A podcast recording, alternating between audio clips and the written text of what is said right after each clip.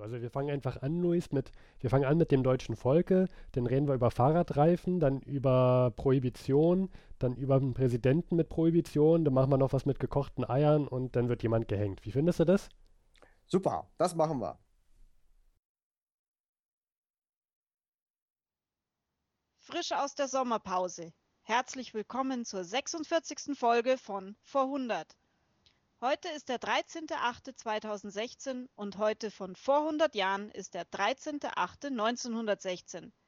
Das Quartett Klodwig, Harald, Steffen und Louis berichtet aktuell von vor 100 Jahren. Ich bin Silke. Wir sind wieder hier aus der Sommerpause. Hier ist der Luis. Und wer ist noch da? Und Steffen von dem neuesten von vor 100 Jahren aus dem Plenterwald. Hallo. Ja, hallo Steffen aus dem Plenterwald. Hier ist der Luis aus München. Ich wohne zwar in Berlin, aber ich bin in München. Ja, und deswegen haben wir das Internet als Ver Verbindungswerkzeug wieder im Einsatz. Ja, das Internet verbindet. Das Internet verbindet. Ja. Ja. So. Ohne Internet mehr Einsamkeit. Gut, egal. Ich würde auch sagen, Sommerpause war lang, wir sind wieder da und wir fangen auch gleich mit den Hausmeisterthemen an. Ich stell die Eieruhr. Genau, die kaputte Eieruhr. Ja, Moment, Moment. Das kommt aber gleich in die Hausmeisterthemen, warum diese Eieruhr kaputt ist. So.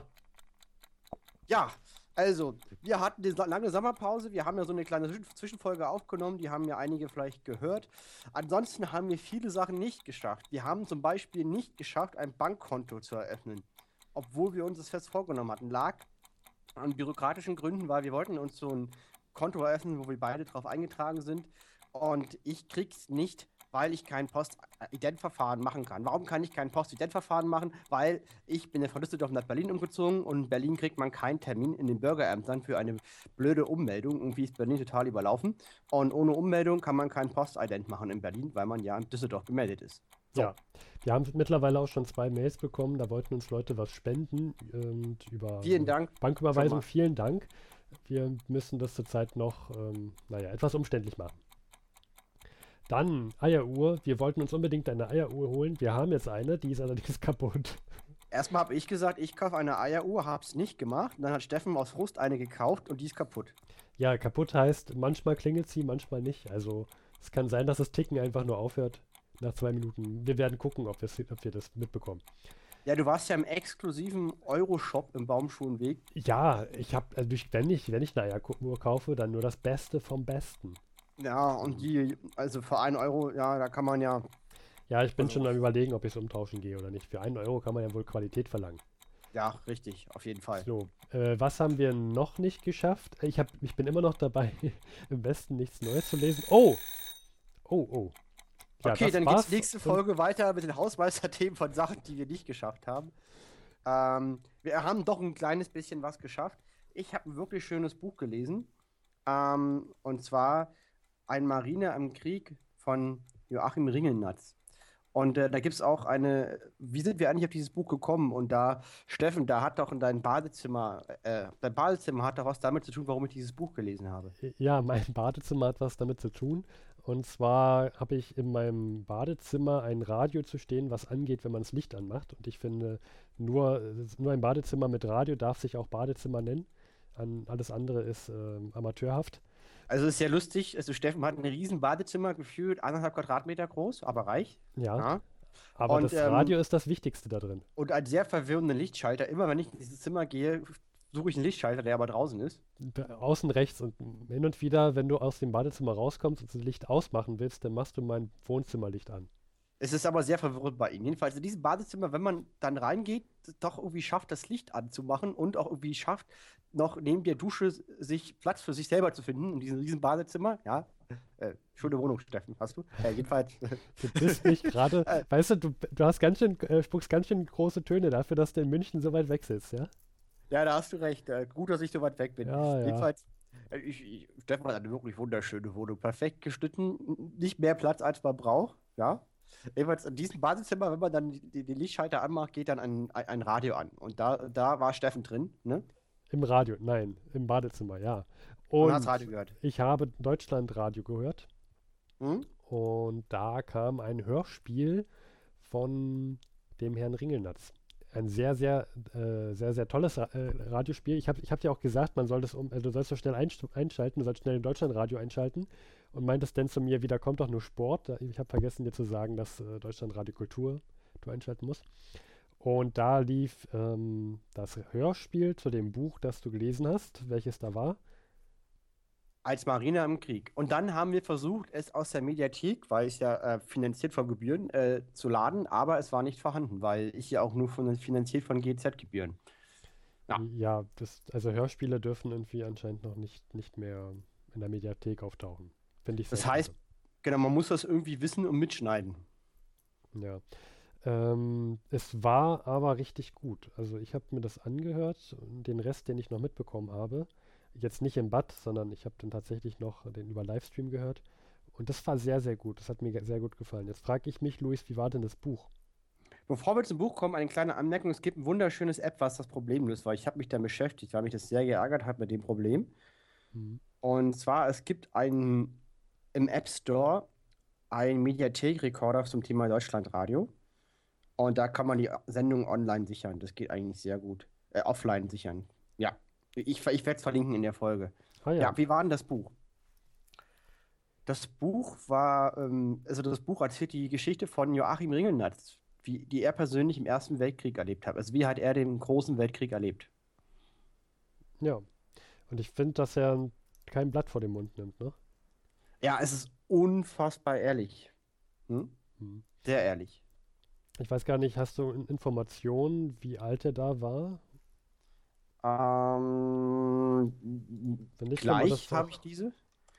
Kann ich mal kurz nach, also wann er geboren ist, schaue ich mal. Ich sehe gerade, der ist geboren am 7. August 1883.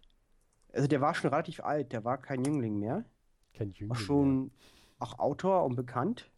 Ja. Der wurde immer als Schrift, über ihn wurde sich immer lustig gemacht, als Schriftsteller auch bei, bei der Marine. 17 plus 14 sind 31. Ja, mit 31 ging er in den Krieg, ja. Ja. Willst du ja. noch was dazu erzählen oder wollen wir weitermachen? Ja, vielleicht nur ganz kurz. Ähm, also er, er ging, er, also er, er, war Mat bei der Marine, also so eine Art Unteroffizier, weil er konnte sich äh, Offizier sein nicht leisten. Fand ich auch ganz interessant, weil er wird im Verlauf des Krieges dann doch zum Leutnant befördert und irgendwie Offizier sein war teuer. Das war ja. halt zum Beispiel so, dass man als Unteroffizier sein Essen ge äh, gezahlt bekommen hat äh, von der Armee oder von der Marine. Und wenn man Offizier war, musste man auf einmal dafür selber zahlen, weil der Staat hat erwartet, dass ein Offizier Geld hat. Man war ja Gentleman sozusagen. Es war ja was für Adlige eigentlich. Sehr interessant. Deswegen war er nicht Offizier am Anfang des Krieges. Ja, er hat so einiges gespart, damit er dann doch endlich aufsteigen konnte. Ja, äh, hat er es geschafft und auch seine ganzen, auch seine ganzen Verwandten angebettet. Dazu muss man sagen, also er schreibt sehr ehrlich über sich selber und er wirkt schon so wie der Künstlertyp. Und ich glaube, egal was hier Achim Ringenatz in seinem Leben machen würde, er würde niemals Geld haben. Der wirkt einfach so, als wie jemand, der, der kein Geld hat. Egal wie viel er hat, es gibt so Typen. Das, irgendwie hat man das zum Gefühl bei denen. Der hat immer nur in den Tag hineingelebt und ja, und das, es passiert nicht viel, weil er ist ja Mat auf äh, Marinenbooten und sein Dienst ist sehr Routine und die suchen halt U-Boot, äh, also die suchen Minen oder Deckenminen oder die legen Minen. Der war in der Ostsee, in der Nordsee im Einsatz. Und es war doch sehr stupide und sehr langweilig. Und das würde man denken, ja gut für ihn, besser als im Graben. Aber auch dieser Dienst hatte seine Herausforderung, weil diese Langeweile war doch sehr schwierig. Wenn man zum Beispiel dann Maat ist, dann darf man gar nicht von den Schiffen runter. Das wusste ich nicht. Also als Mannschaftsdienstkrank musste man auf diesen blöden Schiffen übernachten und dann kann man ewig nicht von diesem Schiff runter. Musste dann da drauf leben und, und da hat immer alles getroffen und alles war nass und es gab furchtbares Essen, das hat er schön beschrieben. Und irgendwie ist er dann Offizier geworden. Ich glaube, ein Grund war auch, dass er dann wenigstens ähm, auswärts übernachten durfte. Dann hat er im Hotel gewohnt, hat irgendwie die Kohle sich bei Verwandten dafür besorgt, im Hotel zu wohnen hat, hat auch erzählt, wie er sich dann, was ich, natürlich der, der, der Herr Schriftsteller lernt dann noch eine Schauspielerin kennen, die dann bei ihm im Hotel wohnt und er hat es immer geschafft, sich ganz gut gehen zu lassen. Aber was der auch so erzählt, dass sie dann, die haben dann regelmäßig bis morgens um sechs gefeiert, gefeiert und massenweise Alkohol getrunken. Also richtig böse. Ja, das klingt nach einem typischen Künstlerleben. Ja, wo die wirklich erzählt haben, dass sie dann mit ihren Offizierspistolen die Bar zerlegt haben und alles im kleinen, kleinen Kreuz und Klein geschossen haben. Ähm, auch so ein ja, bisschen aus Verzweiflung. Also fast, klingt fast wie, wie, wie unsere Podcast feiern, Luis. Ja, genau, Steffen. Genau, so feiere ich auch immer. Weißt du, erst, erst bis morgens um fünf trinken und dann mit der und dann die Bar auseinanderschießen. Ja. Mit unserem Mikrofonstativ. Und dann sind die mit nur einer Stunde Schlaf, so hat er das immer erzählt, und er war ja schon Anfang 30, wieder aufs Schiff rauf und haben Dienst geschoben. Und, ich, und er war zum Schluss Kommandant von so einem kleinen Boot. Ich habe auch gedacht, holla die Waldfee. Also dann mit dem Pegel nochmal schön so ein Minenboot äh, äh, kommandieren. Hm. Ist ja auch also nicht ganz ungefährlich, mit sowas um, rumzuhantieren. Und dann bei so einem Pegel, Alkoholpegel, ja. Ja. Als Marine im Krieg ist sehr gut geschrieben. Also der, der hat einfach schriftstellerisch wirklich was auf dem Kasten. Ist ja auch vom Fach. Er schreibt eigentlich Gedichte. Gibt's umsonst bei Amazon für den Kindle, habe ich auch so gelesen, kostet nichts. Liest sich wirklich schnell weg, sehr, sehr spannend und auch sehr ehrlich. Und auch einfach spannend, wie dieser Mensch mit diesen Weltkriegsproblemen umgeht. Ja. Und der, der Roman, wollen wir spoilern, wie der Roman ausgeht? Nee, wollen wir nicht. Wollen wir nicht? Nee, wir wollen Letzte nicht. Letzte Szene? Dann geben wir wenigstens den Leuten jetzt die Chance, langsam die Kopfhörer rauszunehmen und genau, Spoiler fünf bitte. Sekunden wird gespoilert, also da, dann zwei Minuten, zwei Minuten vorspulen. Die letzte Szene ist, also er überlebt den Krieg und er überlebt echt viel. Er war ja dann auch quasi dann da, wo die Novemberrevolution stattfindet, also wo die Marine, Soldaten gegen die Regierung sich gestellt haben, die, die, die Matrosen, und auf den Schiffen eine Revolution durchgeführt haben. Und das ist das, was Deutschland halt auseinanderfallen lassen hat und zum Frieden von Versailles geführt hat. Und er kommt dann nach Hause, hat echt viel erlebt in dieser Zeit, hat viel Tod und Leid gesehen, war vier Jahre lang auf diesen Schiffen und dann kommt er nach Hause in seine Wohnung in München nach vier Jahren und dort wartet keiner auf ihn und er setzt sich an den Tisch und fängt an zu weinen, weil keiner auf ihn wartet. Und das äh, fand ich auch ein sehr, sehr ehrliches und auch ein sehr starkes Ende. Ist es nicht auch so, dass er dann auch irgendwelche Reden schwingt und so weiter? Oder war das nur bei dem Hörspiel? Nee, er schwingt auch viel Reden und er, er ist auch bekannt als Schriftsteller und wird dann auch gern mal als äh, Schreiber oder Redner genommen. Er schreibt auch immer Gedichte dann, die, die, werden auch, die werden auch in seinem Roman veröffentlicht, wie er quasi für irgendwelche Offizierspartys irgendwelche Gedichte schreibt und kriegt dann auch ein bisschen Geld dafür. Ja. Und wir sind doch da auch mit drin. Also, wir sind Augenzeugenbericht. Sehr zu empfehlen, hat mir wirklich gut gefallen. Kannte ich vorher nicht. Danke Deutschlandradio. Wir haben es zwar nicht gehört, aber ich habe das Buch deswegen gelesen. Ja. Gut, ich finde das ja, war's. wir können jetzt noch den Leuten Chance geben, wieder reinzuhören. Äh, vielleicht haben sie noch weiter vorgespult. Ihr könnt jetzt wieder zuhören. Mhm. Und ja, ich finde, Luis, wir haben jetzt ganz schön viel gesagt. Wir sollten abgeben und es ist Zeit für wichtige Nachrichten.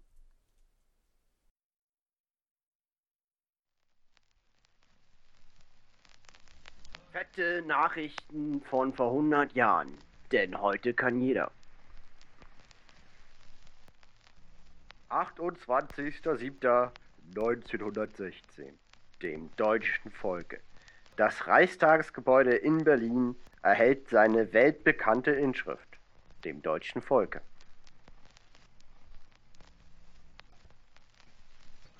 (12.07.1916) Auf dem Schlauch gestanden. Verkauf von Fahrradreifen und Schläuchen an Privatpersonen nur noch beschränkt möglich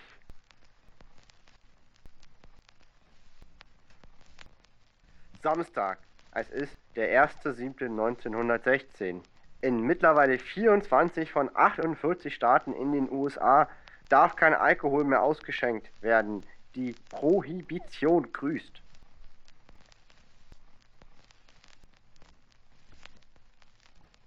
(21.07.1916) Auf diese Kandidatur wird nicht angestoßen.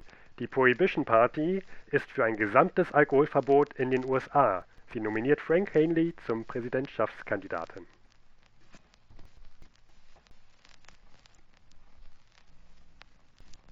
Gekochte Eier. Nur noch mittags und abends. Also nicht morgens. Denn Gastwirtschaften in Deutschland dürfen nach Verordnungen des Bundesrates gekochte oder rohe Eier wahlweise nur noch mittags oder abends servieren.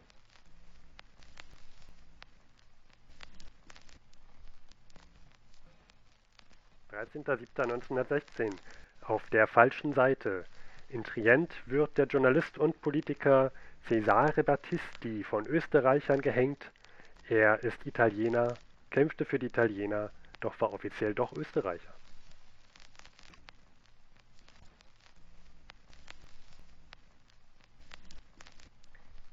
Wilhelm Mark Wilhelm. Kaiser Wilhelm II. von Preußen ernennt König Wilhelm II. von Württemberg zum preußischen Generalfeldmarschall.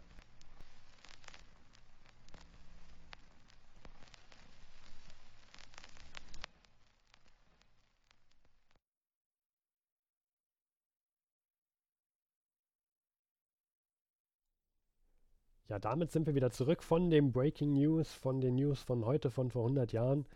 Und Luis, jetzt kommt gleich ein Teil, vor dem äh, habe ich schon großen Respekt. Vor allem habe ich auch große Angst, denn ich darf wieder einen Namen austauschen, nachher beim Schneiden, weil wir den sicherlich jetzt gleich sehr, sehr oft sagen werden. Bevor wir das Ja. machen, Ja, wir müssen es. Wir hatten es ja angekündigt in der letzten Folge, dass wir ein Special machen über diese französische Stadt, die mit V anfängt und mit N aufhört. hm, Ähm, ja, warum reden wir schon wieder über dieses Thema? Weil diese Schlacht einfach über 300 Tage ging. das ist 300 Tage, das ist riesig. Ich kann mich gar nicht daran erinnern, wie viele Folgen wir uns schon über, ich Ja. sag's jetzt gleich, Verdun, unterhalten haben. Verdun, Wahnsinn. Und wir können es immer noch nicht richtig aussprechen. Ja, diese Stadt, ne? Also vor dieser Stadt stehen. Äh, gleich, gleich habe ich. Ja, Steht ja. 75 Divisionen auf der französischen Seite und 50 auf der deutschen Seite. Und dieser Division sind mehr als 10.000 Mann, eher 14.000, 13.000 Mann. Also das sind fast eine Million auf französischer Seite und über eine halbe Million, eher mehr, 600.000 bis 700.000 Soldaten auf deutscher Seite Ja, auf ein Gebiet von 22 Kilometern ungefähr Frontlänge. jetzt, jetzt, jetzt lass uns mal nicht in Zahlenschlachten verfallen. Wir haben aufgehört mit der letzten Folge vor der Sommerpause. Und wie war denn da nochmal die Situation? Also, wir wissen, dass, in, dass bei Verdun, sich die Deutschen und die Franzosen gegenüberstehen mit massenhaft vielen Truppen. Richtig. Und dann hat er, haben ja die Mittelmächte noch andere Fronten.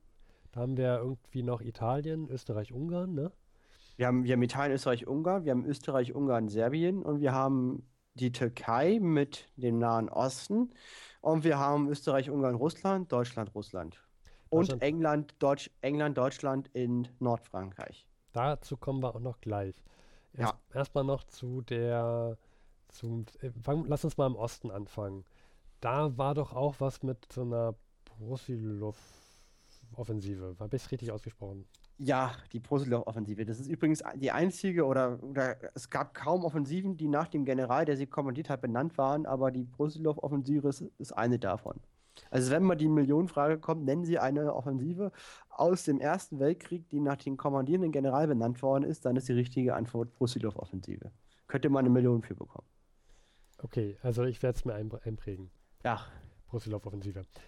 Die Ähm, begann am 4. Juni. Also die hatten wir auch schon vor der Sommerpause. Genau, und die, das Bezeichnende an dieser, dieser Brusilov-Offensive war ja, dass der Brusilov versucht hat, das Kampffeld auseinanderzuziehen, die Truppen auseinanderzuziehen. Richtig, Damit weil sie aber mehr Russland, Angriffsfläche haben und die Mittelmächte sind ja zahlenmäßig unterlegen. richtig, weil Russland hat mehr Soldaten als Österreich, Ungarn und Deutschland zusammen. Und wenn die aber mit eigenen Truppen auf eine kleine St ähm, Strecke angreifen, dann führen die Mittelmächte Verstärkung ran und können halt durch höhere Qualität den Zahlenmangel aus ausgleichen. Aber so haben die auf eine Breite von 300 Kilometern angegriffen und da ist halt gute Nacht. Da kommt, also da kommen die Mittelmächte ganz schön in Spitzen. So, dann lass uns von den Osten mal in den Süden gehen. Aber lass uns noch mal kurz sagen, ich möchte erwähnen, dass an der österreich-ungarischen 4. Armee auf einer Breite von 75 Kilometern die Front völlig zusammengebrochen ist. Und die, und die Russen 200.000 Gefangene innerhalb von zwei Wochen gemacht haben. Das kann man, ich kann mir das gar nicht vorstellen. Das sind so viele Menschen in zwei Wochen. Ich kann mir das nicht vorstellen. Ja, ich auch nicht. Es ist, es ist ja, also, es ist irre, ne? Ist, Und- ja, Konrad von Hetzendorf erklärte den russischen Angriff zur schlimmsten Krise des Krieges. Wahnsinn. Ich finde, ich finde, den Namen hat man, also wenn ich an den Ersten Weltkrieg denke, habe ich diesen Namen überhaupt nicht im Kopf, muss ich sagen. Brusilov. Offensive. Krass. Ja, und Falkenhayn war jetzt, genau, war jetzt bedrängt, ne, durch Brusilov und wollte eigentlich, dass Hindenburg Truppen aus dem Norden verlegt zur Pro-Posilow-Offensive, um Österreich zu helfen. Und Österreich, dass sie ihre Truppen vor Italien abziehen, aber er musste schon mal vier Divisionen aus Verdun, abziehen. Von wie viel nochmal?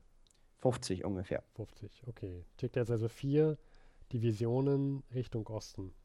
Genau, damit haben wir, sagen wir mal, Österreich versus Russland und Deutschland versus Russland abgehakt, ne? Gut. Da haben wir aber immer noch dieses Italien. Damit lässt jetzt Österreich, äh, damit lässt es aber das Deutsche Reich, lässt Österreich eigentlich mit Italien mehr oder weniger allein, ne? Richtig, weil die Österreicher hatten die glorreiche Idee, eine Offensive in den Alpen durchzuführen. Ja, das, davon haben die Deutschen abgeraten, das sollen sie lieber nicht Ja. machen. Und ja, sieht etwas dürftig aus für, das, für Österreich-Ungarn, weil sie nicht so wirklich als Angreifer Gewinne erzielen. Stimmt das? Ja, so kann man das schon sagen. Es war halt, ähm, erzielt halt keine Gewinne, kostet sehr große Mengen an Material und Ressourcen und kein Ergebnis. Und dann mussten die Truppen sehr hektisch nach Osten verlegt werden, wegen der Brusilov-Offensive. Ja. Gut. Also, es brennt im Osten, es brennt im Süden und dann noch bei Verdun, Genau, also der Österreicher greift Italien an, hat aber abgebrochen und schickt seine Truppen nach Osten, und weil er, weil die Russen kommen und ordentlich zugetreten haben. Die Okay. Deutschen müssen Truppen von der nördlichen Ostfront nach Österreich verlegen und verlegen vier Divisionen Verdun, in Richtung Osten. Vier Divisionen sind halt nicht so super kritisch.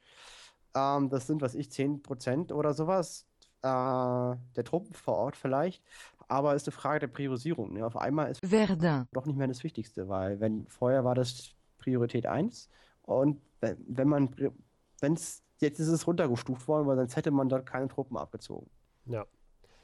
So, man könnte ja sagen, okay, so viel Truppen abziehen ist schon ein Zeichen, aber man könnte mit der Offensive bei Verdun, ja immer noch weitermachen. Richtig, aber vielleicht gehen wir erstmal im Kreis rum. Äh, Jetzt haben wir den Osten, wir haben den Süden mit Italien, aber vielleicht machen wir nochmal den sozusagen Südosten mit dem Balkan. Was war da vom, äh, vor der Sommerpause, Steffen? Ähm, ich erinnere mich gerade an die, naja, an, die Os Os an das Osmanische Reich. Die haben jetzt probiert, glaube ich, den Richtung Suezkanal vorzustoßen, aber ich glaube nicht, dass du das meinst. Ja, das auch, das stimmt. Ich meinte halt den Eintritt Bulgariens im Krieg und damit die Niederlage Serbiens. Ach so, ja, ja, stimmt, ja, das war jetzt aber nicht die letzte Folge, glaube ich, von der Sommerpause. Nee, ist schon lange her. Das bisschen heißt, da stehen die Truppen der Mittelmächte äh, vor Griechenland. Hier ist das Glas halb voll. Mhm. Nur so am, am Rand. Hm. Und jetzt, äh, Steffen, wo, wo würdest du jetzt hingehen wollen? Jetzt würde ich zu Verdun, gehen wollen. Ja, gehen wir zu. Verdun, Okay. Ich würde sagen, es, also wenn man jetzt nur das weiß, dann kann man sagen, es ist schon brenzlig für die Mittelmächte, vor allem für das Deutsche Reich, aber man könnte Verdun, immer noch weiter bei, bei Verdun, immer noch weiter Schlachten führen und äh, probieren vorzustoßen. Das macht man auch, weil man hat zum Beispiel das Alpenkorps. Das ist ein Eliteverband der deutschen Armee, die eigentlich für Österreichs Unterstützung in den Alpen gedacht waren. Die so. wurden es aber nach Verdun, verlegt. Okay, also man lässt den Österreicher wirklich da allein. Hm. Ja. Man ist wahrscheinlich sauer auf die, weil, man, weil die da angreifen. Okay. Gut. He heißt das für mich, man könnte immer noch weitermachen mit, mit Verdun, Jetzt weiß ich aber, dass jetzt ungefähr, ich glaube Anfang Juli vor 100 Jahren beginnt eine andere große Offensive in der Nähe von Verdun, Nordfrankreich. Ja, bevor wir da hingehen, erzählen wir erstmal, was in den Zwischendurch in Verdun, passiert. Erzähle bitte. Oder genau, vielleicht, also jedenfalls die Deutschen greifen an. Sie haben das Fort Vaux eingenommen. Das ist wie das Fort, Douaumont, was wir auch schon mal erzählt haben. Wir sprechen das alles völlig falsch aus. So ein 60 Meter langes Fort einfach. Und die sind sehr stabil, halten Beschuss aus. Und das sind so entscheidende Landmarken, die man einnehmen möchte. Und es wurde wochenlang belagert, wurde von einem kriegsversehrten, ausgemusterten Soldaten kommandiert, der dann wochenlang ausgehalten hat. Und die letzten Mann haben dann quasi aus Wassermangel nach Flammenwerferkämpfen und alles Möglichen kommandiert mit einer Brieftaube nochmal Nachricht rausgeschickt äh, mit den letzten Meldungen. Und die Brieftaube ist gestorben und ist jetzt im französischen Museum ausgestellt. Und dieses Fort ist gefallen. Diese Brieftaube Deutschen ist im französischen an. Museum ausgestellt. Ja, Die, äh, da, da gibt es eine Brieftaube, und zwar genau die aus Fort Vaux, die ähm, die letzte Meldung rausgeschickt hat. Okay, die wurde ausgestopft und ist jetzt ausgestellt irgendwo. Ja, ist ein Nationalheld in Frankreich, diese Brieftaube. Was? Okay, gut, ja, jedem das, jedem sein. also wer, wer in Frankreich irgendwie im Museum rumläuft und da ist auf einmal eine Brieftaube, ist wahrscheinlich die. gut. Ja, also der V100-Podcast überrascht mich immer wieder. Jo, so, jetzt beginnt am 23. Juni ein deutscher Großangriff. 30.000 Soldaten, Frontbreite 3 Kilometer und 100.000 Granaten. Drei Rot verschossen Kilometer, als- 100.000 Granaten. Ja, Das und ist- 30.000 Mann auf 3 Kilometer. Ne? Das sind ja ziemlich viel. Also was, was, was sind das? Das sind 3.000 Meter. Wie bitte? Ich meine, 3 Kilometer sind ja. äh, 3000 Meter, 30 ja. Jo, Das jetzt ist nicht viel, finde heißt, ich. Das sind 10 Mann pro Meter. Ja, das ist, ich finde das sehr, also ich finde, das sind sehr viele Mann pro, pro Meter. Ja, und ich meine, richtig, also nur um mal die Zahlen halt. Und es gab neue Giftgrasgranaten, die nicht direkt explodierten, wo, sondern auch, äh, sondern erst nach Aufschlag und deswegen auch gerne mal für Blindgänger gehalten wurden. Oha. Ja, da wurde sich so einiges Tückisches ausgedacht. Und wie geht's dann weiter? Dann, Und ähm, es gab schwere Hitze, es war ja Sommer. Und die Schlacht erreichte einen neuen Intensivitätsgrad. mhm. Äh, die Deutschen hatten mittlerweile die Luftüberlegenheit verloren. Und wie gesagt, die Offensive begann am 23. Juni. Und jetzt, Steffen, dein Einsatz. Was begann am 24. Juni? Da beginnt jetzt wahrscheinlich die Offensive an der Somme. Richtig, weil wir haben ja noch den Engländer. Erstmal, wo ist die Somme? Was ist die Somme? Die Somme ist ein Fluss und, und zwar in Nordfrankreich, so unter Belgien. Okay. Mhm. Geografisch hundertprozentig eindeutig unter Belgien. Ja, ja, das ist die Nahtstelle der deutschen, äh, der Quatsch, der französischen, englischen Armee. Also die, die, die, die, die, die Engländer haben auch einen Frontabschnitt abbekommen, sozusagen. Und das ist der nördliche Teil. Also von der Küste bis zur Somme sitzen die Engländer. Mhm. Und die greifen jetzt dort an. Warum jetzt machen die das? Weil das war vereinbart. Die Alliierten haben au- aus dem Jahr 1915 die Lehren gezogen, und zwar, dass sie ihre Offensiven und Defensiven koordinieren müssen, um diesen Krieg zu gewinnen. Weil 1915 haben sich die Mittelmächte sehr gut koordiniert und konnten äh, Geländegewinne erzielen.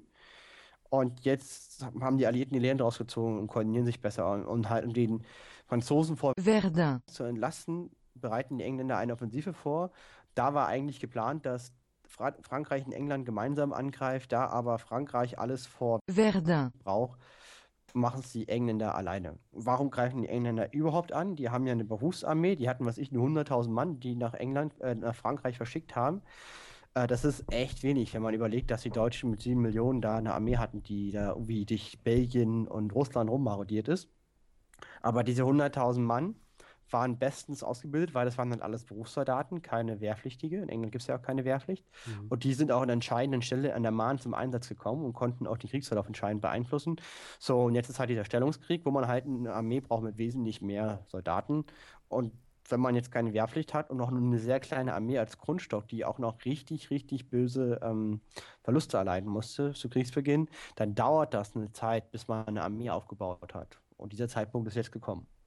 Also sind sie jetzt bereit, können dann diese Schlacht anfangen an der Somme, um Frankreich zu entlasten. Weil Verdun, und das Deutsche Reich sieht sich jetzt also einer weiteren großen Offensive gegenüber.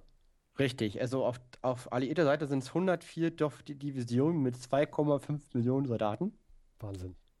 So, und die Deutschen haben wieder 50 Divisionen.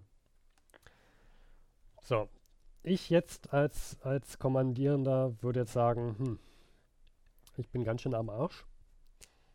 Ich muss hier Verdun, wahrscheinlich aufgeben, ich muss mich zurückziehen und ähm, muss versuchen, nur noch zu halten und äh, werde versuchen, Somme jetzt irgendwie, also alle großen Geschütze in die Somme zu verlegen, weil jetzt die Engländer ja da wahrscheinlich mit dem neuesten und größten angreifen werden.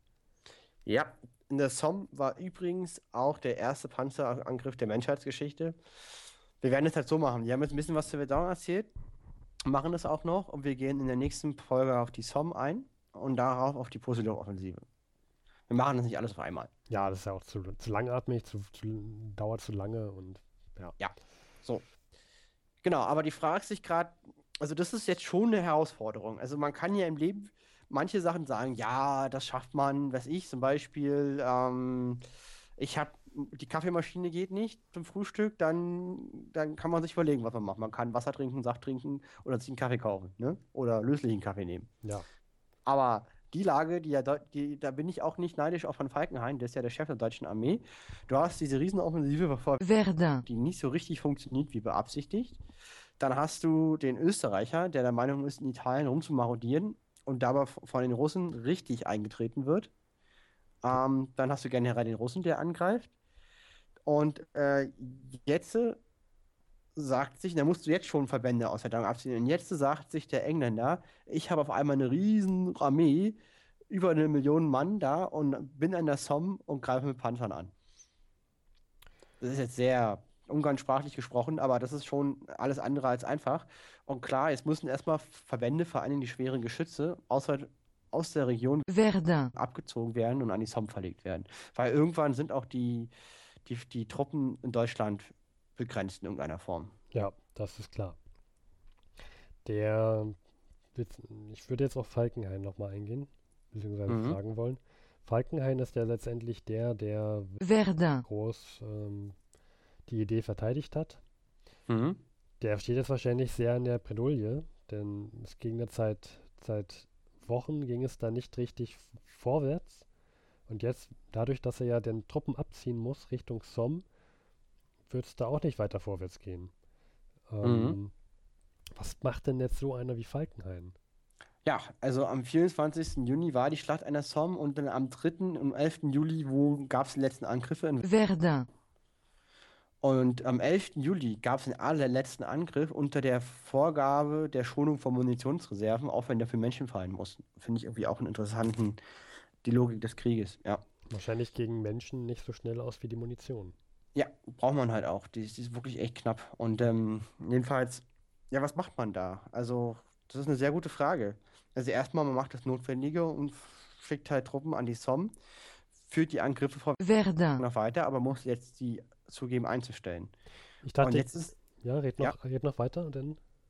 Und jetzt ist die Lage schon nicht so einfach, weil wenn man jetzt Konkurrenten hat, die auch gern Chef sein wollen, dann ist jetzt der Augenblick gekommen, mal versuchen, an den Stuhl zu sägen vom Boss, weil Ja, darauf hätte ich jetzt, da, darauf wollte ich jetzt hinaus, weil jetzt denke ich mir so, wäre ich jetzt vielleicht der Hindenburg oder so, dann würde ich jetzt sagen, hier, Falkenhayn hat äh, da ganz schön Mist gebaut und der ist eigentlich gar nicht fähig. Äh, lasst mich mal hier seine Stellung übernehmen. Genau, ich, Hindenburg und Ludendorff, wir sind hier das Traumduo, wir sind an der Ostfront, wir haben mit weit unterlegenen Truppen den Russen besiegt, schwer ins eigene Gebiet zurückgeschlagen, haben die Schlacht von Tannenberg gewonnen, eine der wenigen militärischen großen Siege Deutschlands in diesem Krieg. Also wir haben hier Erfolge. Falkenhayn ist Chef und er hat Verdun, und es muss das auch noch abbrechen. Das, seine Strategie funktioniert nicht. Ja? Wir wollen Chef sein, weil wir können das lösen. So, was, So. Und was macht jetzt Falkenhayn in so einer Situation? Der, Also, ich, genau, also ich, ich würde jetzt sagen, hm, ehrlich gesagt, der Tropf ist gelutscht, das war's. Ja. Aber Falkenhayn hat noch einen Ass im Ärmel. Ich finde, der Typ, also, der gibt nicht auf, also, hä? Der gibt einfach nicht auf. Der gibt nicht auf, also der ist schon irgendwie, der hat, der irgendwie, der, der, der so komplett doof ist er nicht. Das muss man ihm ganz ehrlich sagen. Ich finde, der hat schon irgendwie, also der hat aus seiner Art auch was auf dem Kasten, auch wenn er jetzt Ohne mich jetzt genau Idee- mit ihm beschäftigt zu haben, aber so jetzt rein aus der Ferne betrachtet, wirkt er auf mich besessen. Ja, absolut besessen. Mit Verdun, alles, also sympathisch ist er überhaupt nicht. Aber er, er hat noch einen Ass im Himmel. Und zwar, er schreibt an den, an König Wilhelm II. nach Kaiser. dem Motto, ich kriege Kaiser oder König? An den Kaiser. Kaiser. Kaiser Wilhelm II. Also Kaiser, hör mal zu, ja?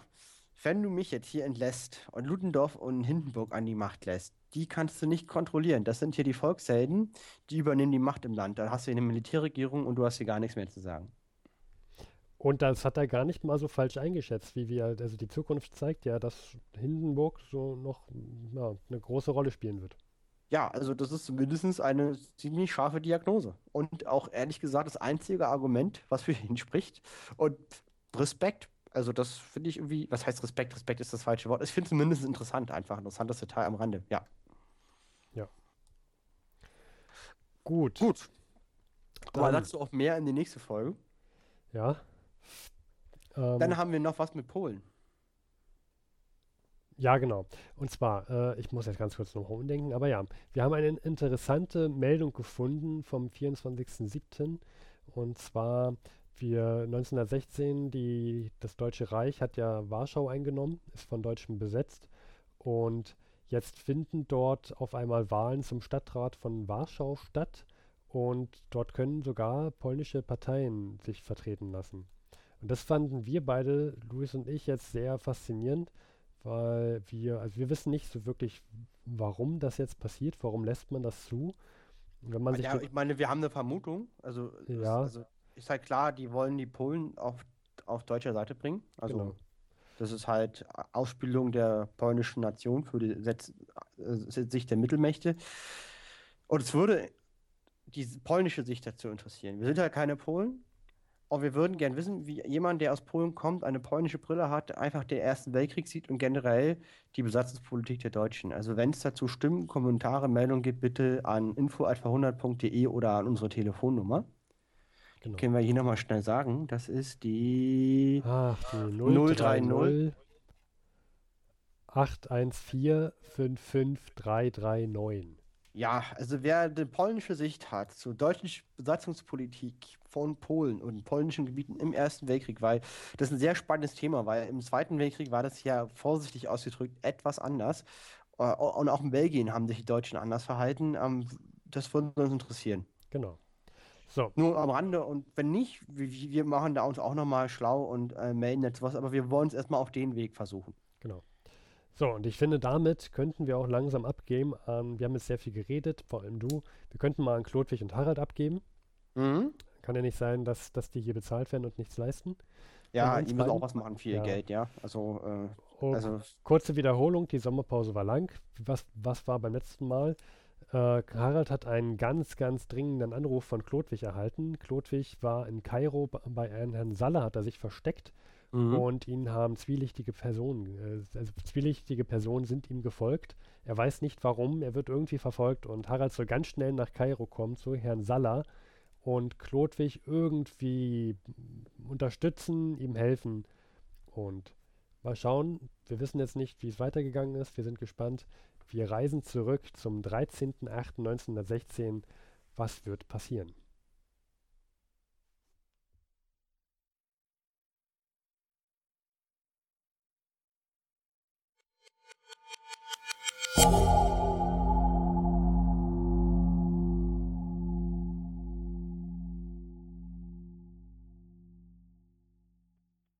Heute von vor 100 Jahren ist der 13.08.1916. Eine dichte Wolkendecke legt sich wie ein Schleier vor die Sonne. Bei maximal 24 Grad gönnt sich der Sommer eine Atempause. Keine Niederschläge.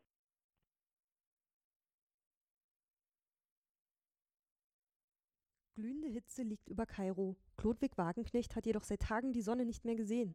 Nach seiner spektakulären Flucht aus dem Antiquitätenladen lief er den Engländern dennoch in die Arme. Bei Trockenbrot und Wasser fristet er sein Dasein in einem Verlies weit außerhalb von Kairo.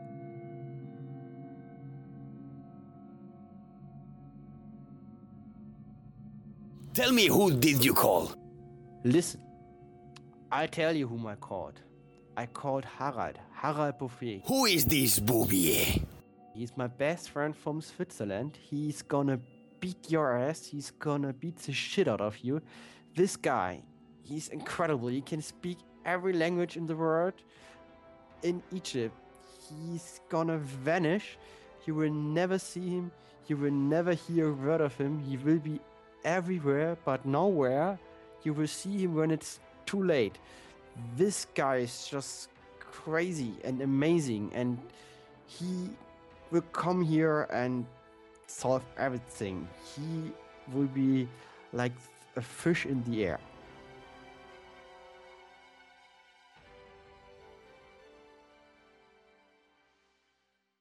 Währenddessen auf einem Marktplatz irgendwo in Kairo.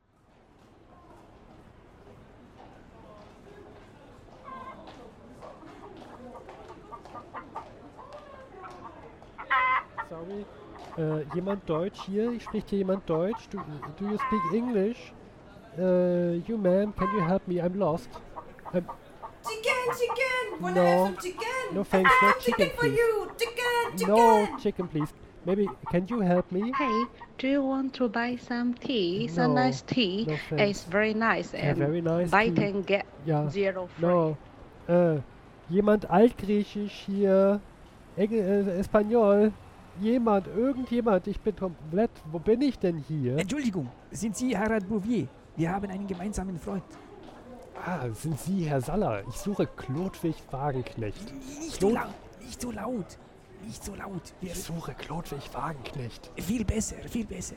Kommen Sie mit, ich weiß, wo er ist. Ja, äh, ich suche ihn schon seit Tagen, seit Wochen. Oh, uh, who are you? Hi, I'm from the Campbell's Institute. Are you Hagar Bouvier? Uh, yes. Can you show me your ID, please? Ähm, Herr Bouvier, es gibt kein Camel-Institut in Kairo. Das ist der britische Geheimdienst. Sie müssen fliehen. äh, was? Äh, britischer Geheimdienst fliegen? Show me your ID. Äh, einen Moment, gleich, gleich. Fliehen Sie, la- laufen Sie, Äh. ich lenke Sie gleich ab. Äh, ja, ich, äh, Ah, meine ID, wo ist sie? Ah, ich, ich habe sie. Laufen Sie weg. Äh, ich habe sie, glaube ich, in die Hose gesteckt.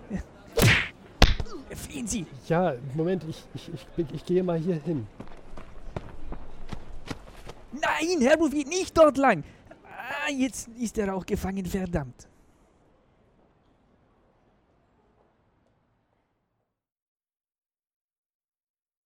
Wenige Tage später in Chlodwigs Verlies.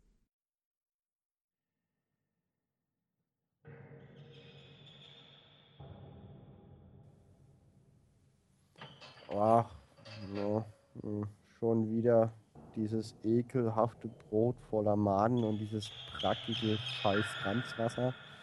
In dieser kacknassen Zelle voller Stroh, kein Licht. Und diese unfreundlichen, blöden Engländer. Und was die auch essen. Diese Engländer, die haben keine Ahnung von Essen. Die vergewaltigen ihr Essen. Und von so einem Barbaren werde ich hier gefangen genommen in Kairo und vegetiere vor mich hin. Und ich weiß echt nicht, wann ich hier wieder rauskomme. Ich weiß ja nicht mal, welcher Wochentag ist. Ich habe. Oh, da äh, Schritte, aber ich, ich merkt man schon, Hallo, ich, Klodwig, hallo? da sieht man, ich werde irre. Ich höre die Stimme von Harald. Hallo, Klodwig. Hallo, Klodwig. Hallo, Mensch, bist du Ja, überrascht, gibt mich es zu denn sehen? das? Hallo. Harald, Harald, du, du bist da. Harald, ich ja, ich hab nicht. dich gefunden. Ah, das Ich war so mich doch nie anstrengend. gefreut, dich so zu sehen. Ja, Mensch, Klodwig, das war ja, das war ja richtig anstrengend. Ich wurde selber noch gefangen genommen, als ich dich gesucht habe. Das Ach, war Harald, so komm mal schwierig. meine Brust. Ach nee, lieber nicht. Ich stinke echt wie der letzte Iltis. Wir lassen Ja, das mal. ja, du aber stinkst, ich riech das schon von hier aus. Das ist ja aber auch eine, wie lebst du denn hier? So würde ich ja nie leben wollen. Und warum, also warum liegt denn da eigentlich Stroh? Ja, keine Ahnung. Warum hast du einen Hut auf? Ja, der Wind bläst draußen so laut. Aber gut, ähm, ich würde vorschlagen, komm, lass uns doch erstmal hier rausgehen aus dieser ekligen Zelle und lass uns mal irgendwie in einen Café setzen. Eh, vorher duschst du noch und dann lass uns in einen Café setzen. Ja, Dusche wäre mir jetzt auch gerade wichtiger. Und du musst mir unbedingt erzählen, A, wie hast du mich gefunden? Und B, warum kann ich jetzt einfach gehen? Das wäre schon nicht unwesentlich zu wissen. Und Ah. welcher Wochentag ist heute?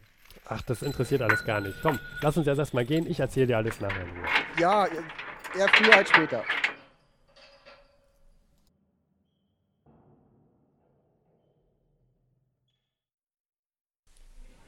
So, Klodwig, sitzen wir jetzt hier im Café. Ach, ist das schön. Ich sehe die Sonne und ich habe einen guten Kaffee. Ja. Dampfend auf dem Tisch stehen. Das tut so gut. Schön wieder in der, Zivil in der Zivilisation zu sein, ha? Nicht mehr in diesem seltsamen Gefängnis ohne Sonne, komisches Ja, Essen. ja, dank dir. Und jetzt erzähl mal, wie hast du denn dieses Wunder vollbracht, mich da rauszuholen?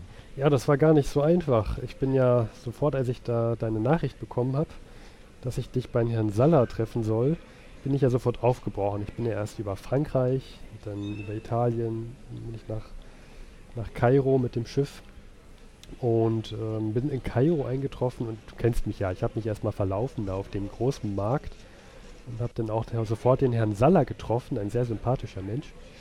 Ja, ich habe versucht, die Engländer in die Irre zu führen, indem ich dich als den ganz großen Superspion ausgegeben habe und dass die versuchen, schlaue Schritte von dir einzuplanen. Ja, das ist halt das Problem. Da hat irgendwie niemand Altgriechisch gesprochen. Sehr seltsam. Ähm, Ja. je, ja, jedenfalls war ich auf dem Markt und habe den Herrn Saller getroffen und dann kam sofort dieser britische ähm, vom Geheimdienst, irgendeiner, und hat nach meinem Pass gefragt und Salah hat mich noch, noch gewarnt. Das gibt, also er, der, der, der Brite meinte, er käme von irgendeinem Kamelinstitut oder irgendwie sowas. Ja, Salah meinte, er hat mich noch gewarnt, es gibt sowas gar nicht. Und, naja, und kam, folgte eins dem anderen und auf einmal war ich in irgendeinem Laster und in Gefangenschaft und naja. Ehrlich gesagt, das war genau das, wovor ich Angst hatte. Jetzt nochmal meine Frage. Wie hast du dich hier rausgeholt und dich selber auch?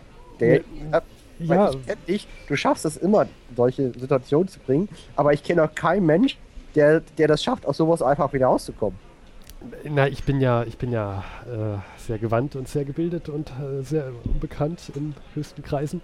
Du kennst mich ja und ich kannte halt den Vorgesetzten von den Briten. Ich kenne, ich, ich weiß, wer da der ähm, ja, wer da so der oberste Diensthaber ist und habe ihm gesagt, wer ich bin, wen ich kenne. Da war er erstmal ganz ruhig.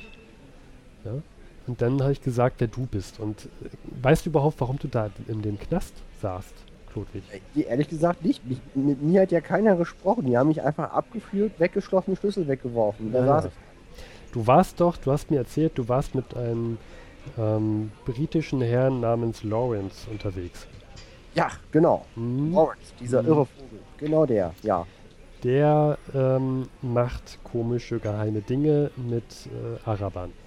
Ja, das ist auch durchaus bekannt. Der möchte ja die Araber gegen die Osmanen. Ja, bei gerade eine Offensive am Suezkanal durchführen. ja, so bekannt ist das nicht. Es ist sogar sehr geheim. Und äh, die dachten, dadurch, dass du Deutsch sprichst und öfter mal in anscheinend unbewusst in gewissen Cafés gesessen hast, dass du zu den Herren Oppenheim gehörst. Max von Oppenheim, kennst du den? Nö, wer ist das? Das ist sozusagen der Gegenpart von dem Herrn Lawrence. Der arbeitet gerade in, in Berlin und führt gewisse Aktionen durch. Probiert, also das, das ist sowieso auch so ein ganz, ganz nobler und hoher Herr. Der hat selber im, im Orient die ganze Zeit gelebt, noch vor dem Ersten Weltkrieg, hat auch ein, ist auch Amateurarchäologe, hat einen großen Fund gemacht, Hm? ist auch reich, stammt aus einer reichen Familie. Die haben Kann in Köln. Wie bitte? Kann er Arabisch? Der kann auch fließend Arabisch und kennt die Kultur. Oh, also sozusagen ist er alles das, was ich nicht bin in Kulturkreisen hier in Arabien. Und der, und der ist, arbeitet aber eigentlich für die deutsche Regierung. Genau.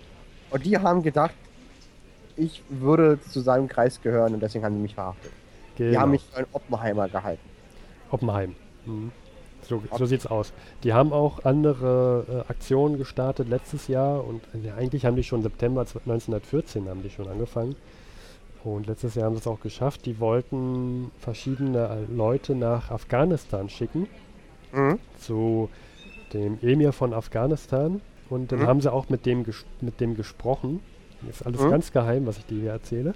Mhm. Und die wollten, dass der Emir sich auch gegen die Briten ähm, Die auflehnt. erfahren, dass die sich eine Revolution gegen England anzetteln. Genau. Denn wie du ja weißt, der türkische Sultan, der hat ja den Heiligen Krieg gegen die Alliierten verkündet. Ja klar, der Dschihad. Genau. Und ähm, ja, und was, was die jetzt nicht geschafft haben, die also die, die Mittelmächte, den Emir zu überreden, dass er denn da sich beteiligt. Weil, also sie haben ihn tatsächlich wohl Kein Erfolg. Nein. Und sie haben ihnen Waffenlieferungen gegeben. Also ja, sie hatten keinen Erfolg. ja, sie hatten keinen Erfolg, genau. Es war es ist sehr, sehr niederschmetternd gewesen für das Deutsche Reich. Ähm, Naja, aber ich meine, allein, dass sie da waren, hat da bestimmt schon für Aufmerksamkeit und Turbulenzen in Indien und so gesorgt. Also ich meine, wenn sie es nicht gemacht hätten, wären sie noch schlechter dran gewesen vielleicht. Ja, die Briten haben auch so einiges probiert, um die aufzuhalten. Zum Beispiel harmlose Schweizer zu verhaften, verdammt nochmal. Das ist halt das Problem, wenn du, wenn du überall in tausenden Cafés sitzt und Deutsch sprichst, dann und das, das in Ägypten, das kann schon mal zu Verwirrung führen, Klodwig. Ja. Und ich hätte auch neulich vielleicht gegen die englischen Offiziere nicht so hoch gewinnen sollen beim Kartenspiel. Vielleicht ist das auch noch so ein Punkt. Naja, also danke, dass du hier meinen Arsch gerettet hast. Das äh, bin ich dir auf, bis auf aller Ewigkeit dankbar. Naja, wir, Ich habe mich, hab mich zurückerinnert und dachte, naja, der Klodwig hat mich ja auch schon mal. Ja, ja, die Sache, auch über die brauchen wir nie wieder reden. Wir sind mehr als quick. Gut. Dankeschön, Klodwig, Dankeschön. Ja. Ja, Okay, du. Jetzt nochmal, jetzt, jetzt, jetzt bin ich ja auch in diesem Loch da gewesen und äh, da war mit so Neuigkeiten, Nachrichten sehr, sehr wenig. Diese, diese Engländer haben mich da komplett abgeschnitten von der ganzen Welt. Wie ist es denn so in der Welt? du, das gibt ganz, ganz große Neuigkeiten. Also im Deutschen Reich, da, da gibt es jetzt Reichseifenkarten, mit denen du 50 Gramm Feinseife und 20, 250 Gramm Waschpulver pro Monat beziehen kannst. Irre. Toll.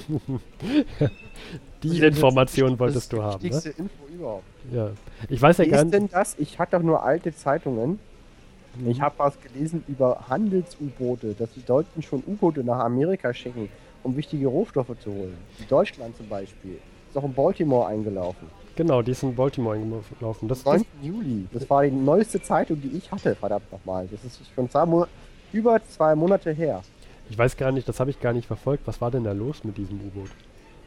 Na, das ist in Wilhelmshaven gestartet. Da hatte ein Kaufmann die Idee, hey, lass doch ein sehr großes U-Boot bauen, damit wir Rohstoffe, wichtige Waren nach Amerika karren können.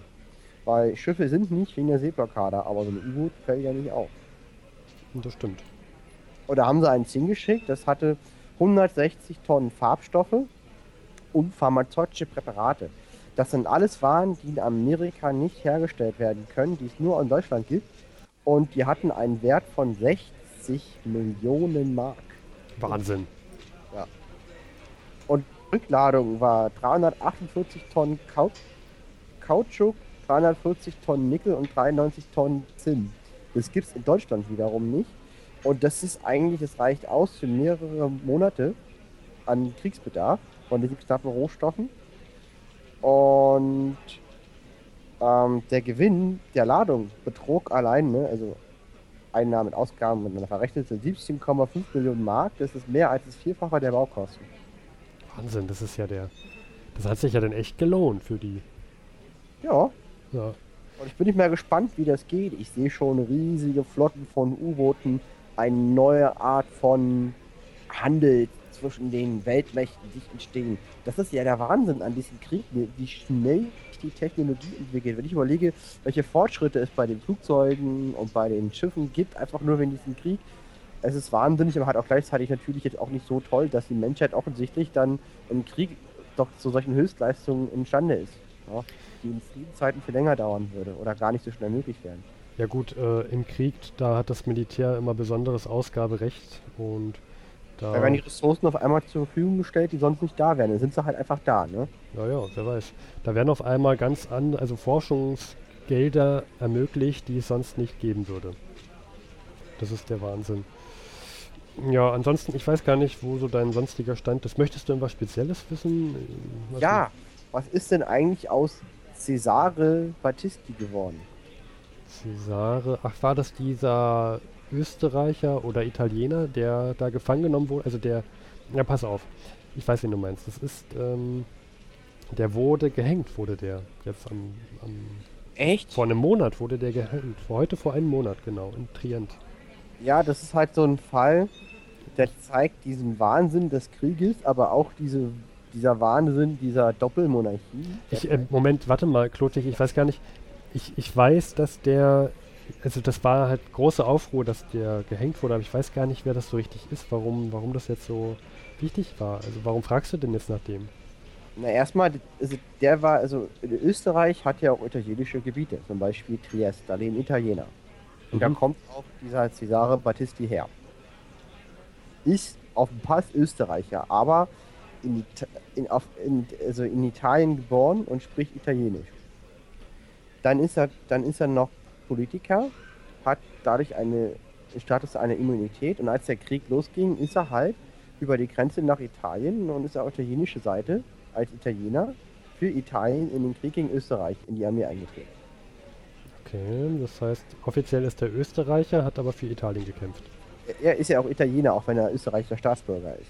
Und dann wurde er gefangen genommen im Krieg, als Kriegsgefangener, ganz normal in Uniform, nicht als Spion oder so. Und jetzt würde er als Deserteur halt umgebracht, weil sie halt sagen, der ist Österreicher und ein österreichischer Staatsbürger müsste für Österreich kämpfen. Und wer das eben nicht tut, zum Beispiel für Italien, ist halt des Todes. Was doch einfach nur komplett irre ist. Ich meine, das ist doch logisch. Der typische Italiener, der will nicht gegen andere Italiener kämpfen. Ja? Warum soll der für Österreich sterben? Ja, das ist komplett logisch. Das wäre genauso wie wenn man jeden Kriegsgefangenen äh, einfach hängen würde, weil der für die an, fürs andere Land kämpft. Und er hat ja auch noch die Bitte, er ist auch noch Offizier. Als Offizier hat er gebeten, er wäre Offizier und er möchte wenigstens wie ein Soldat erschossen werden, statt wie ein gemeiner Verbrecher durch einen Würgegalgen erhängt werden. Also quasi Würgegalgen ist, du wirst mit einer erhängt und zwar so lange, bis du erstickst. Und normalerweise, wenn du am Galgen bist, bricht dein Rückgrat und du stirbst wenigstens schmerzlos. Ja, der wurde jetzt ge gehängt und heute vor einem Monat. So wie das passiert ist. Und Hm. ja, also das ist halt so ein Vorfall. Gut, wechseln wir das Thema. Das- ich habe auch schon, also das ist, ich habe auch schon, ähm, ja, nee, wir lassen das jetzt. Thema Ja. Also, aber ich, also das sind einfach Sachen, die, die in meinen Schädel nicht reingehen. Aber da passiert ja eh viel zu viel gerade. Ja, wir müssen sowieso mal gucken, wie wir denn hier weitermachen, Klotwig. Ähm, Genau, sag mal, kannst du mich hier aus Ägypten rausbringen? Ich will nach Hause. Ich habe jetzt ehrlich gesagt gerade genug. ja, das wird etwas schwierig. Also wir, wir haben jetzt natürlich die Möglichkeit, genauso wieder zurückzufahren. Ne? Von Ägypten nach Italien, nach Frankreich und dann in die Schweiz. Ähm, sobald wir irgendwie jetzt in das Deutsche Reich wollen, wird das etwas schwierig, denn da gibt es jetzt neue Passvorschriften. Aha. Ähm, und zwar für Auslandreisen ist jetzt ein Reisepass äh, nur noch ein Jahr gültig und der muss auch irgendwie besonders ausgestellt werden. Und da müssen wir mal gucken, wahrscheinlich sollten wir das Deutsche Reich erstmal meiden. Aber ich, äh, also ich würde vorschlagen Italien und dann Frankreich. Ähm, Was ist denn also besonders jetzt an die Reisepass? Ja, der ist jetzt nur noch ein Jahr gültig und es gibt jetzt auch noch eine neue Regelung, dass du kannst jetzt anstelle der Reisepässe auch Personalausweise nehmen, aber mit Lichtbild. Wie, mit, mit einem Bild? Ja, mit deinem. Wer hat denn davon gehört? Ich soll ein Bild da drauf drucken? Dann weiß doch jeder, wie ich aussehe. Ja, ich habe ich hab die schon gesehen. Die sind, das ist ein sehr großer Lappen, den du da bekommst und da ist so extra so ein, so ein Quadrat drin. Da kannst du dann deine Fotografie raufkleben. Und zwar Fotografie des Inhabers aus neuester Zeit. Ja, das ist doch der völlige Wahnsinn. Was Mhm. ist doch sauteuer und riesenaufwendig, dass alle jetzt Bilder darauf kleben müssen. Wer hat denn schon mal von sowas gehört? Ja, es ist ja nicht möglich, mal schnell so ein Bild zu machen. Und vor Bild allem, auf Was? Das, Die- das gab's vorher noch nicht. ja, und die haben ja auch ganz komische äh, Informationen, die sie denn da raufschreiben. Die wollen ja nicht nur dein Bild denn da haben, sondern die schreiben dann auch noch rauf so Haar, Augen und vor allem Gesichtsform. Oh, Also die schreiben alles auf mit deinem Bild. Weil, das ist ja totale Überwachung. Wo soll das noch hinführen? ja, das frage ich mich auch. Ich meine, als nächstes wollen die vielleicht noch. Gott sei Dank kann man keine Stimmen aufnehmen, sonst müsstest du vielleicht noch deine Stimme da denn abspielen oder sowas. Ja, also Oder das gefällt mir irgendwie nicht. Da habe ich ein mulmiges Gefühl. Ja. Naja, und unterschreiben muss es natürlich auch noch, aber das ist ja klar. Jedenfalls der Punkt aber ist, wir haben so einen Pass nicht und können da erstmal nicht hin. Genau. Also du kannst es dir in jeder offiziellen deutschen Stelle aushändigen lassen, nur die finden wir jetzt hier erstmal nicht so schnell. Ja. So. Ähm, genau. Ja, daher, naja, über den Suezkanal zu flüchten, ist ja Quatsch, das ist ja genau in die Richtung, die wir nicht wollen. Äh, da gibt es jetzt auch immer mehr osmanische Truppen, die da probieren ähm, In die anzugreifen. Richtung will ich auch nicht mal. Da ist auch der Lawrence unterwegs. Ich will mit dem Vogel nichts mehr zu tun haben. Ich habe jetzt, ich will hier nach Hause. Ja, ja. Ich habe jetzt genug von Abenteuer. Australien, Ägypten, alles und ich will nicht mehr. Der Sommer war echt anstrengend. Ja, pass auf, dann lass mich ein Telegramm schicken zu dem Giacomo und Ja. zu dem François und dann, dann reisen wir über Italien und nach Frankreich in die Schweiz. Dankeschön. Echt, danke, dass du da hier meinen Hintern rausge rausgezogen hast aus dem Dreck. Das kann sein, Natürlich. Kriegsende, wann auch immer das sein wird. Nicht versagen, Harry fragen. Ja, aus Ägypten nicht mehr rausgekommen wäre. Das ist ja, wenn du da irgendwie zur falschen Zeit am falschen Ort ist im Leben oft der schlimmste Fehler, den man machen kann. Hm. Gut. Tja. Außerdem, weißt du was? Du, ich habe auch gerade kein Geld mehr. Das haben die mir abgenommen, die Engländer. Magst du mir eine richtig, richtig gute Schnitzel ausgeben? Ja, weil du es bist. Komm, ich esse auch eins mit. Schnitzel Naja, Schnitzel, ob die hier Schnitzel haben, das weiß ich nicht, aber Steak würde, wäre auch noch akzeptabel. Ich- nein, nein, Steak ist voll gut. Ich hätte jetzt Bock auf ein richtig, richtig gutes Steak. Lass uns mal gucken, ob die das hier so haben. Ich gehe mal kurz rein gucken, was die haben und dann, dann komme ich mit irgendwas wieder, was nach Fleisch aussieht. Das wäre schön. Wenn es dann doch nur irgendwas Arabisches ist. Gut, dann bis gleich. Ich komme gleich wieder.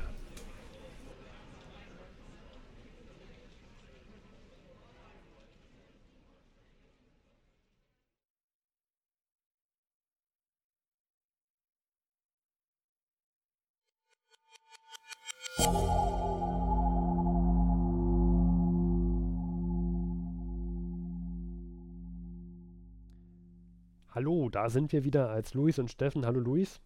Hallo Steffen. Wir möchten nochmal am Ende der Folge Danksagungen aussprechen an alle Unterstützerinnen und Unterstützer. Wir fangen mit den Damen an. Luis, möchtest du? Ja, wir danken vom ganzen Herzen Silke, Kirsten, Kim, Bing. Sowie Ulrike und den Herren Max, Delirium, Martin, Gindia und natürlich euch, liebe Hörende. Und äh, ja, schreibt uns, ruft uns an, hört uns, empfehlt uns. Wir danken euch und äh, danken für euer Feedback.